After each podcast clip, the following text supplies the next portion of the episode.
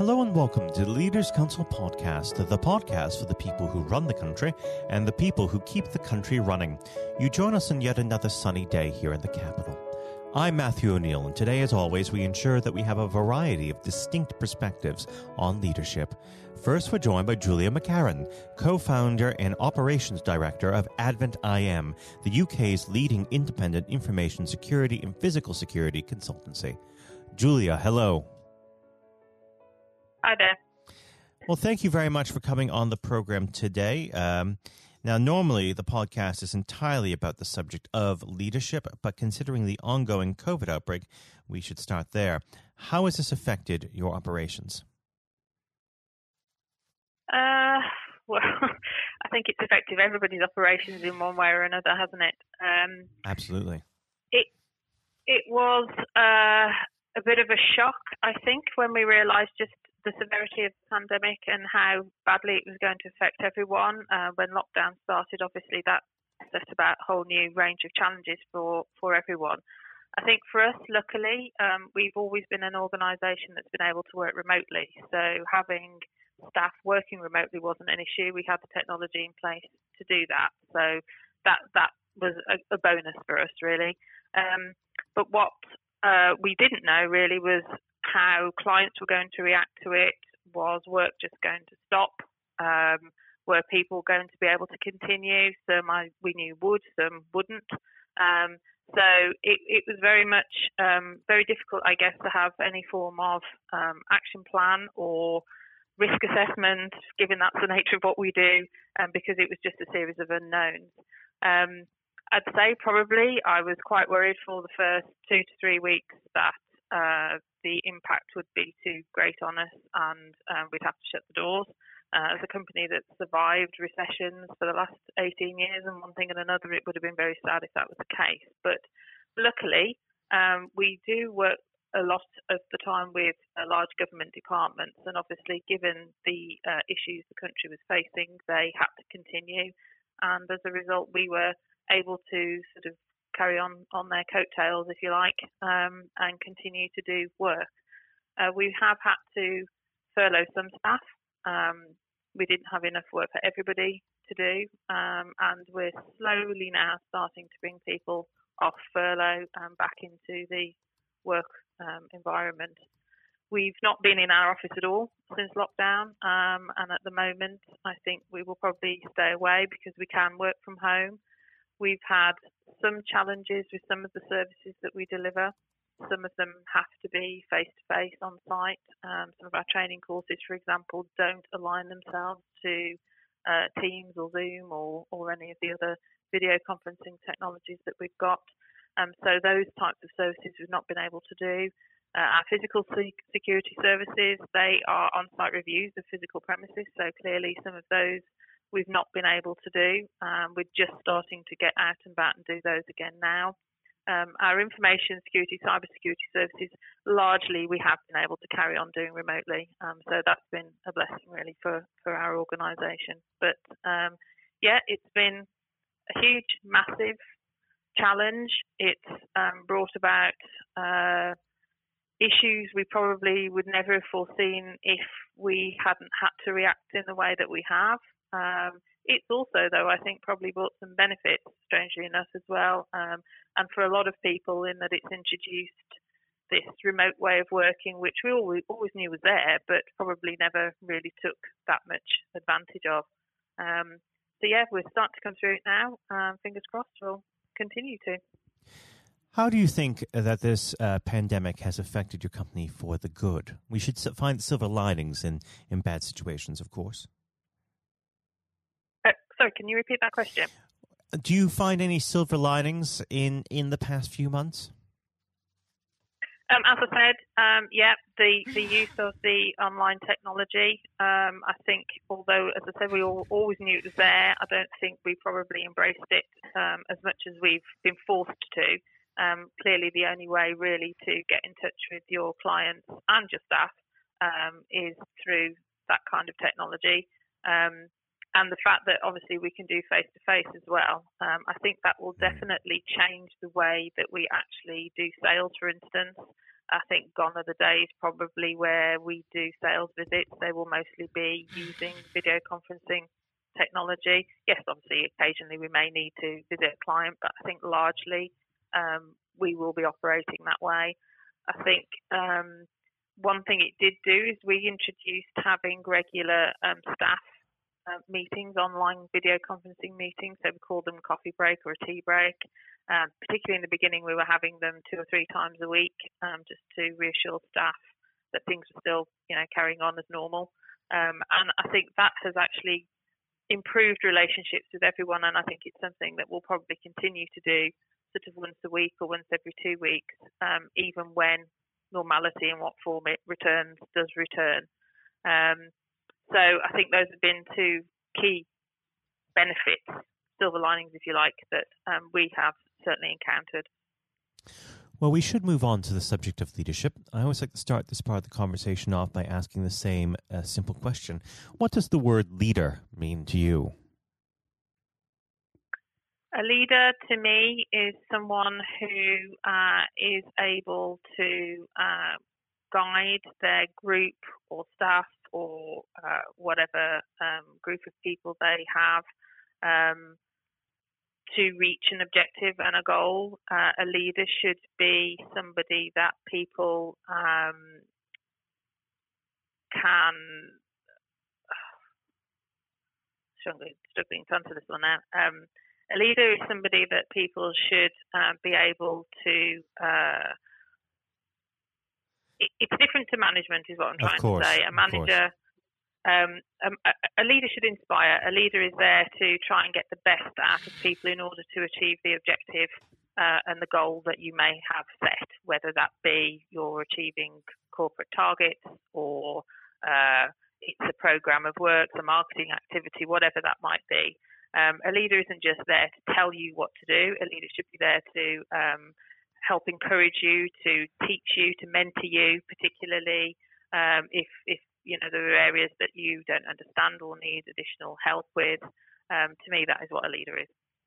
It is a difficult uh, question to answer. That it is simple, but terribly difficult because there's so many different inter- interpretations of the word leader, isn't there? Indeed.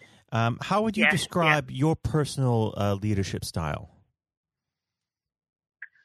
Um, I I believe I I believe I am an inspirational leader, but I, I think um, my style generally is to try and um, get the best out of people. Um, so I, I will rather than sort of just tasking people and saying, um, right, do this, I want it by Friday. Um, I'm conscious that people, you know, to get the best out of them and get the best results, you should make them part of uh, the requirement that you're seeking and, and seek their input into that. Um, because in doing that, you get buy-in from the person that you're asking to um, perform whatever task it is or achieve whatever goal it is. Um, and that way, there's there's like a two-way process, and they're not afraid then to come to you if there's an issue or a problem, or if they don't understand something. Um, I'm I'm very much the type of person that that um, I, I like to to work in partnership, I guess, with, with the person that I'm I'm I'm uh, tasking for whatever uh, objective it is. Now, unfortunately, our time together is drawing to its close. But before I let you go, what does the next 12 months have in, in store for Advent IM?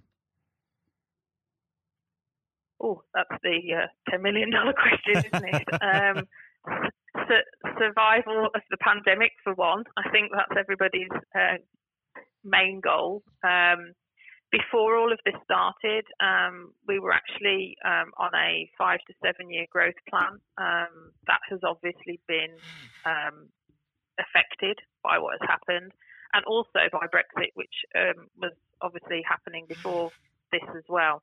we've seen an impact from that. I wouldn't say that Brexit had directly affected us, but it seemed to be indirectly affecting decisions that our clients and potential clients were making. So we were already on a kind of backward curve, if you like, and before the pandemic hit, and then that hit as well. So I think our priority for the next 12 months is really to regroup, uh, revisit our strategy, uh, and see what's going to be the best way, best way to put us back onto that growth strategy um, for the next five years. Well, I'd like to thank you, Julia, very much for coming on the program today. And of course, it'd be fantastic to have you back on in a few months' time when things get somewhat back to normal. Uh, but for now, Julia, thank you. Thank you. That was Julia McCarron, co founder and operations director of Advent IM. And now, if you haven't heard it before, is my exclusive interview with our chairman, Lord Blunkett. Lord Blunkett, welcome. Thank you very much. It's very good to be with you. Um, well, of course, uh, nothing is being said uh, at the moment other than COVID 19, uh, which uh, we must touch on. Um, what would your message be to small businesses who are trying to keep going? Well, I think the last ones standing will be the ones that thrive when we get back to some sort of normality. So it's have confidence and courage.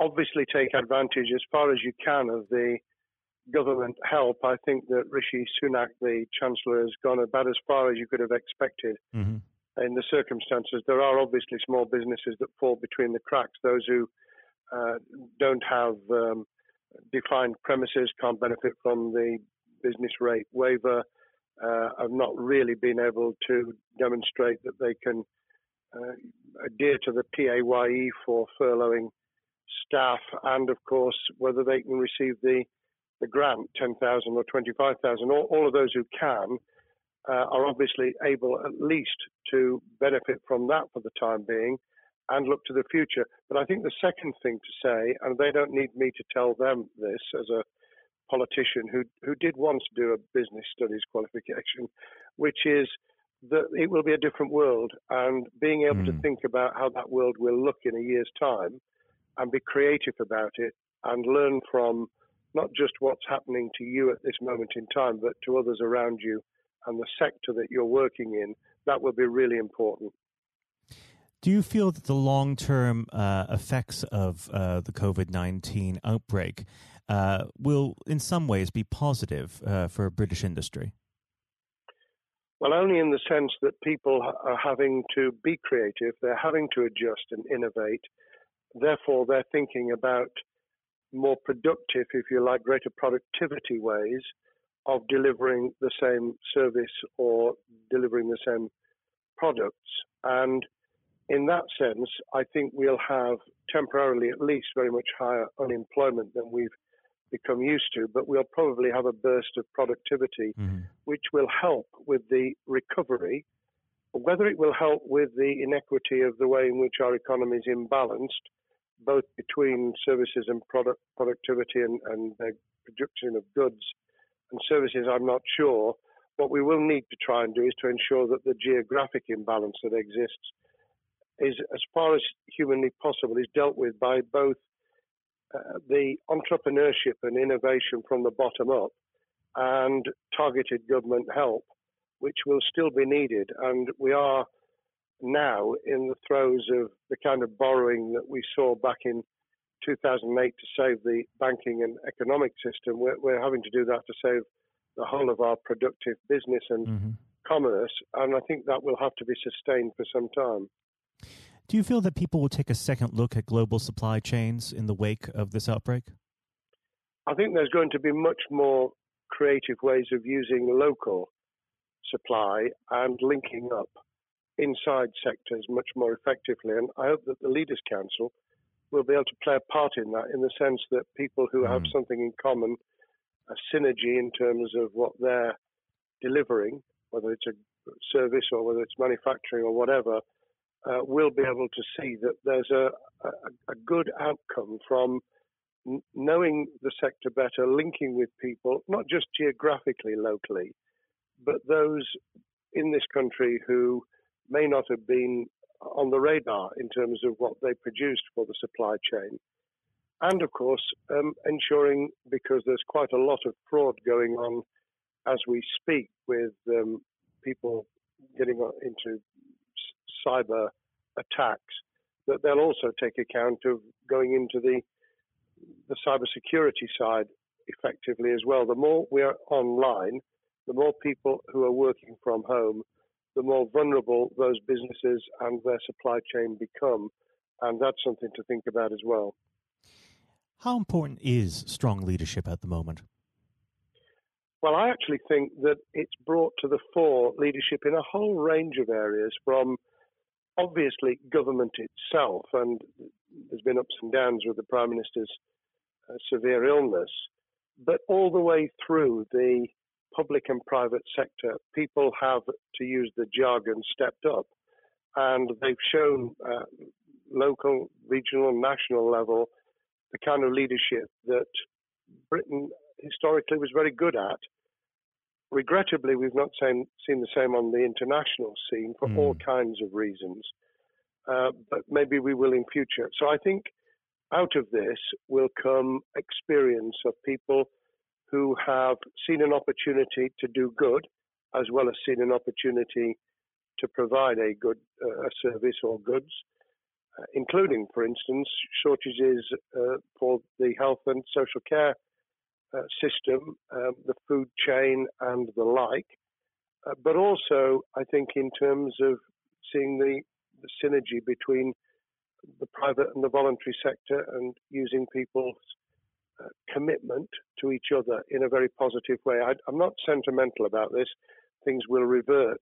Mm-hmm. But actually, I think there's a, a kind of moment of moral judgment of people feeling that they've got a role to play outside the immediate survival that they're engaged in. And if we can hang on to a little bit of that social responsibility, that will be a very positive outcome. Absolutely. Now, what's your broad view of how the government is responding to this? Are you broadly supportive of their measures? Well, it may surprise people to hear that, that, I have been very supportive. Of course, there's been legitimate criticisms about the speed of response on protective equipment and on issues relating to testing. But my own view is very similar to the challenge that was made to the Prime Minister of Italy when people said, why didn't you close Italy down faster? And he said, a fortnight before we did it, I would have been considered to be a madman and nobody would have agreed to do it mm. if I'd tried to move too quickly. And I, I, think that's something that we need to reflect on here in the UK. We, we may have seen the signals elsewhere uh, across the world and taken them more seriously at the time. Hindsight is a wonderful thing, but as someone who's a, uh, had his life in uh, the opposite uh, political party to the, the present government, I think that with some hiccups and mistakes, they've not done a bad job in what has been incredibly difficult circumstances. And you're absolutely right. In a in a liberal uh, democracy that we live in, it's it's very difficult for people to swallow orders given to them from government. Um, well, the the UK and um, and the US, and to some extent to the Scandinavian countries, have a very different interest, uh, history and, and, therefore interest in maintaining the freedom to decide and the persuasion and mm. consent that's required. Uh, those countries that have experienced one way or another totalitarianism over the last century have a slightly different way of coming at this. Mm. I don't want to exaggerate it, but I think that that's why getting the balance right of getting people to go along with what you want them to do in their interests as well as the nation as a whole is a sensible, proportional balance. And I think we now need to adjust to the coming out of the crisis gradually, uh, readjusting to recovery uh, in the same way. Now, something you've mentioned recently on this balance is uh, the police overreach in the enforcement of the COVID 19 uh, structures that have been put in place. What have they done right, and where have they gone too far? Well, I think that they were interpreting what was not necessarily as clear advice as it might have been for all kinds of reasons, because people were feeling their way. I think what's come out of it has been uh, a demonstration by local police services in some parts of the country that they could get people to do what was needed without the heavy hand of drones overhead mm. or people being told that they you know shouldn't be walking in the street because this was all about self isolation not incarceration it was about getting people not to pass the infection on to each other and therefore to provide distance rather than to make our lives a misery. Those police services that adopted that policing by consent and chivying people along did really well. Those who went over the top, I think, soon got a very substantial pushback. And one of the strengths of our democracy is that you could have that debate. People could say, I'm terribly sorry, we, we think the police force in our area has gone over the top. And that in itself is a constraint and uh, a readjustment.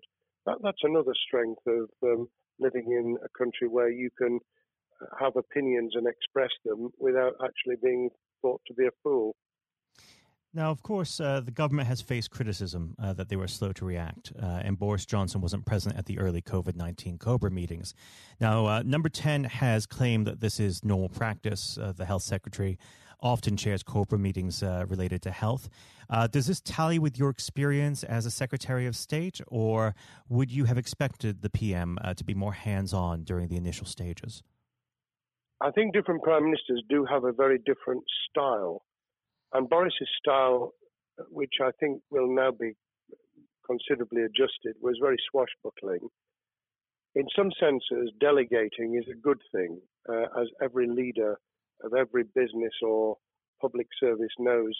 Those who try to pull too much into themselves end up with a massive bottleneck, uh, great uh, failure of trust, and the inability of people to show what they're worth and to, to demonstrate their capability.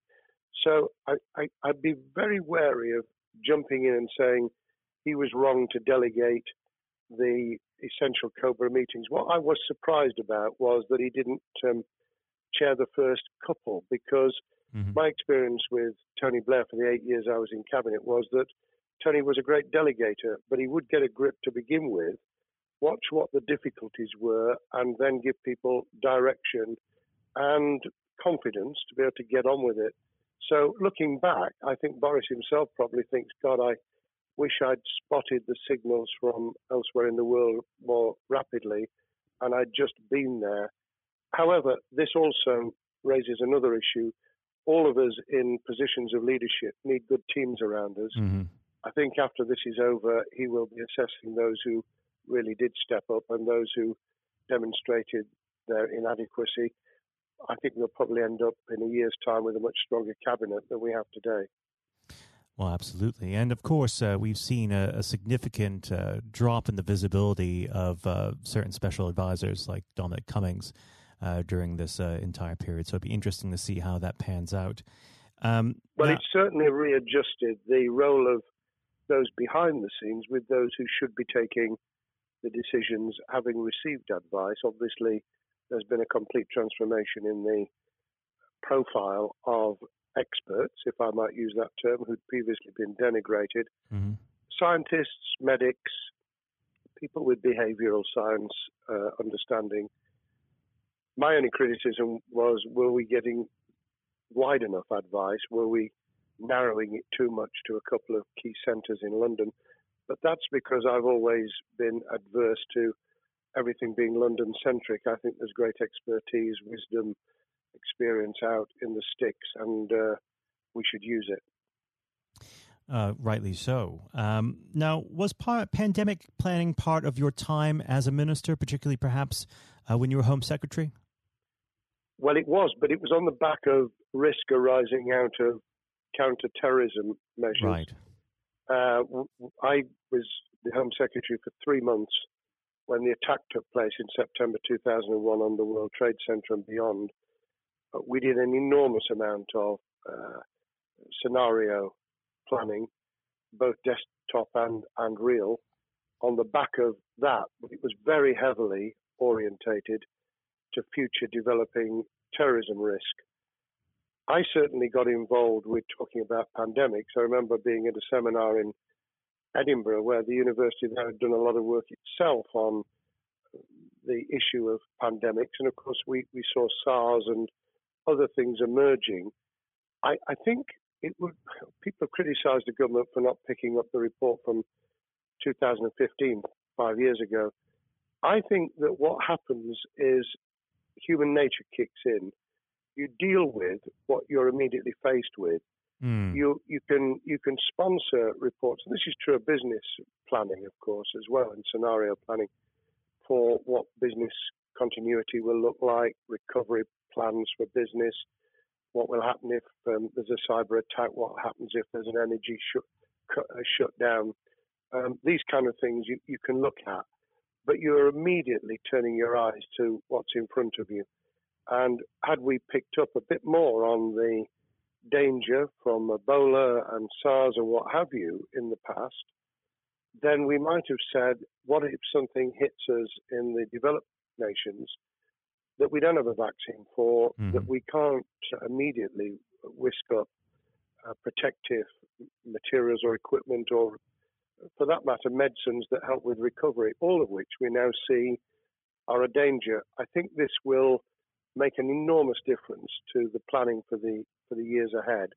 I hope it will be widened so that we don't just look at what's happened, but very rarely do you see something exactly repeat itself.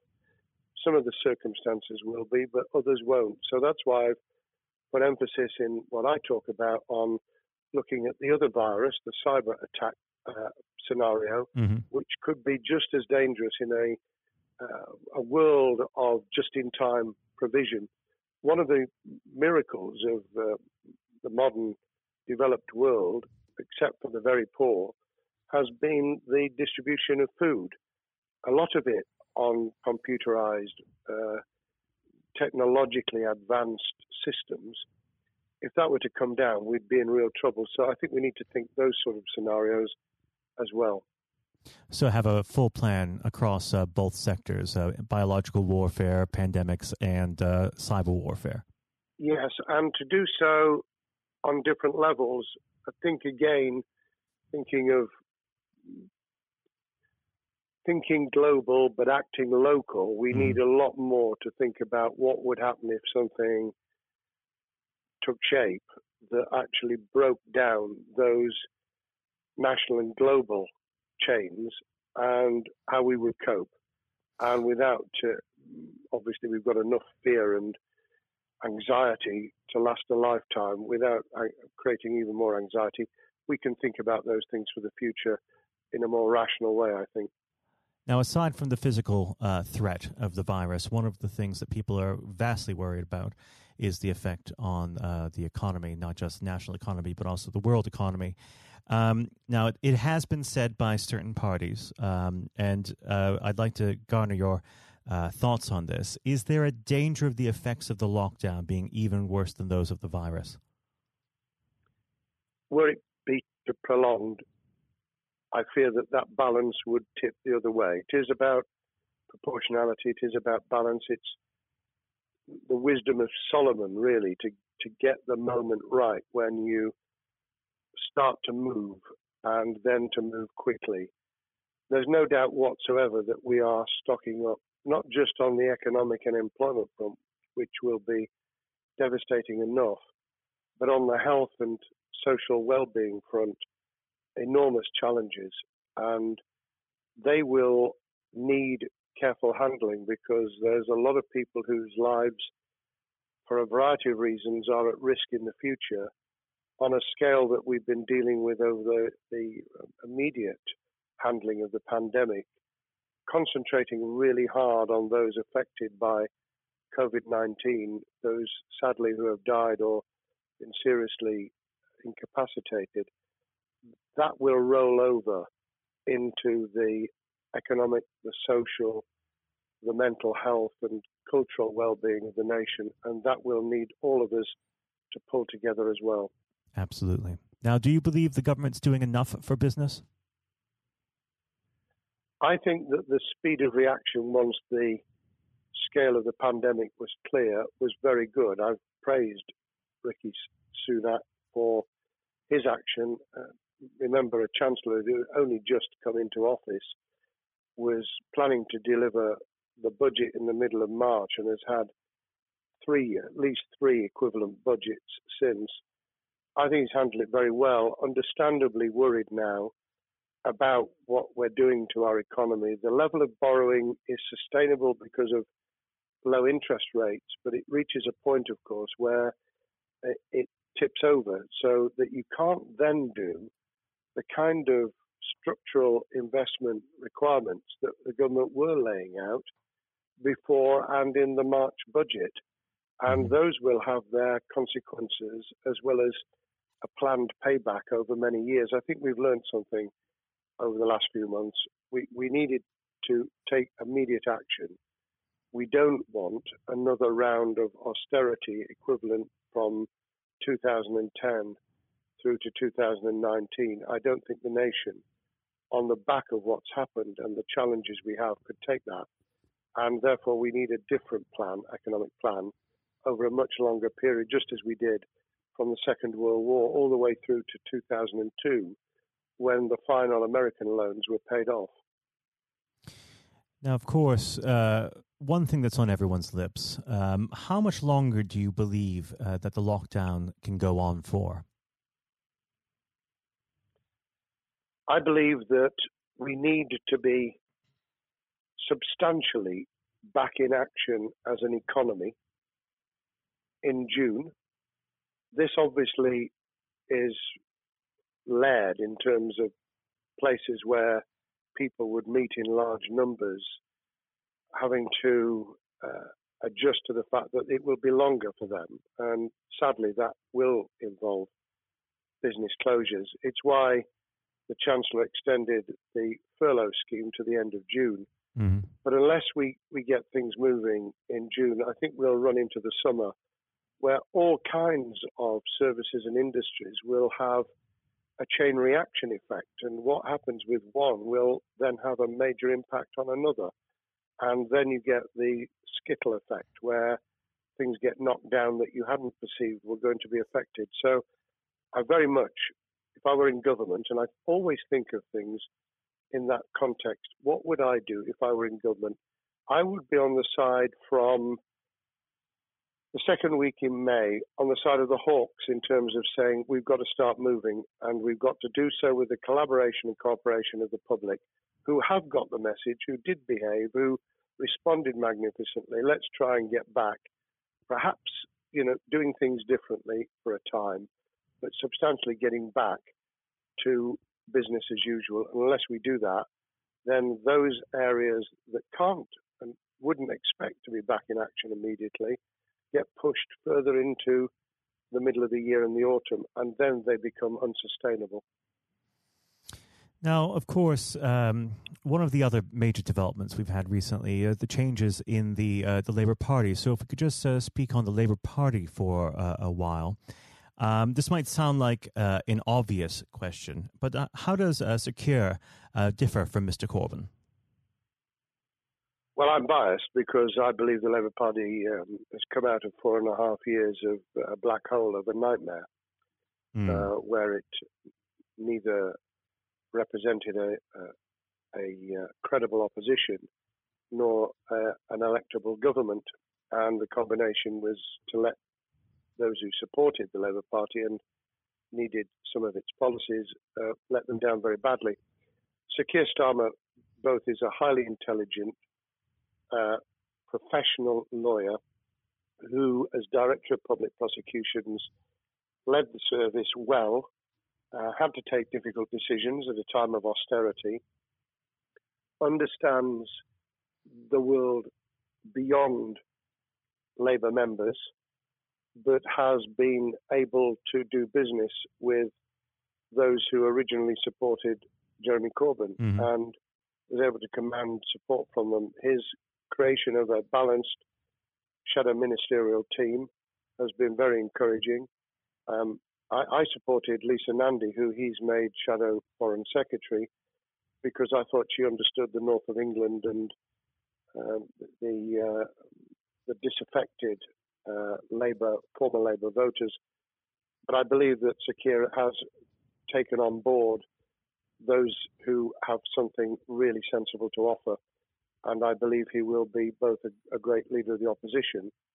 More importantly, he will then present himself as a credible alternative prime minister. And all governments need an alternative government at their shoulder. Mm. Uh, it was true of us from 97, and it took the Conservatives some time to recover and to get to that position, but they did, and the Labour Party will, and that's crucial for our democracy. All of us need to understand and appreciate that a living, breathing, functioning democracy requires uh, a credible, confident, and uh, in many ways uh, supportable opposition, as well as a government that we clearly want to do well, because none of us want, as we didn't with the COVID crisis, none of us want the government to fail. We want to see our economy recover. We want our social well-being to t- be taken into account. We want to overcome deep-seated inequality and poverty, and we want to do it with enterprise and entrepreneurship and business playing their role. And that is about leadership nationally, locally, in the private and the public sector. People with ideas, with confidence, with the ability to pull teams around them. Above all, to have some idea of what it is they want to achieve and a very good idea as to how to achieve it. Now, of course, one of the biggest problems Sir Keir is facing will be tackling the party's anti Semitism problem. Uh, there has been a recent internal report that has been quite damning. Uh, what's your response uh, to that report, and what does Sir Keir need to do in response? Well, there are two reports. One, which is being produced by the Equality and Human Rights Commission, uh, which he will, and has already indicated, will implement in full. The second was a leaked report put together by the supporters of Jeremy Corbyn, 800 pages of private uh, interchanges on social media, which he has, uh, Keir Starmer set up an investigation to identify uh, who did it, who leaked it, what the content was, does it have any salience and lessons for us, and where necessary, action will be taken. So I hope that uh, as he moved very quickly to reassure the Jewish community, so he will be able to take the necessary steps to back up that reassurance with the kind of actions that says that this was a blight on a historic great political party that all of, all of us were ashamed of we've been able to put that behind us and to move on to facing the future with confidence. What's the one king, uh, key thing that Sir Keir needs to do to restore Labour as an election winning party? I think Sir Keir Starmer's major challenge is to convince sceptical voters that Labour has not only reverted to a party that they can support because they can see it acting developing, presenting as a credible alternative government, mm-hmm. but also that the lessons have been learned from the fiasco from 2015 onwards. In other words, there have to be very clear signals of substantial change, not just the right words, not just reassurance that we're not uh, going back to some of the crazier uh, policies, but actually that we've understood why the electorate rejected those policies so substantially in December 2019. If people get that message, they'll understand that the Labour Party has changed, as it did in the 1980s and early 90s, to become the electable government with the greatest majority in historic majority, even greater than 1945, which I was privileged to able to take advantage of in 1997 when I joined the cabinet. Now, I know what your answer is going to be to this question, but uh, indulge me. Um, do you think Sir Keir has what it takes to be PM? Yes, I do. I think he has the background, he has the experience, he has the professionalism, he has the forensic uh, mindset, and he has the confidence to have put a team around him which will ensure that it will work. And those elements are true of all leaders. Ideas, the ability to build a team, to have confidence in that team, uh, and to be able to demonstrate leadership in practice, sometimes at the most difficult times. And, you know, the Leaders' Council, those sharing their thoughts with uh, uh, the kind of thing that we're doing now uh, with uh, a podcast, but also joining us in linking up in that network of people who can support and help each other and learn from mm-hmm. each other. That is what needs to be done in politics as it needs to be done in business. Thank well, you very much indeed, Matthew. Well, really thank you for coming on the uh, the program. It's been a, an absolute pleasure, and I look forward to speaking with you again. Thank you very much, and good luck to all those listening in what has been a nightmare scenario. Good luck for the future. Have courage, have confidence, and yes, listen to those who know more about business than I ever will. Thank you, Lord Blunkett. Thank you. This has been the Leaders Council podcast. Thank you for celebrating excellence in leadership with us. I have been your host, Matthew O'Neill. Until next time, goodbye. Thank you for listening to our podcast. The views expressed within the podcast do not reflect the views of the Leaders Council of Great Britain and Northern Ireland, its parent company, or subsidiaries, members of staff, other guests, or any other person therein associated.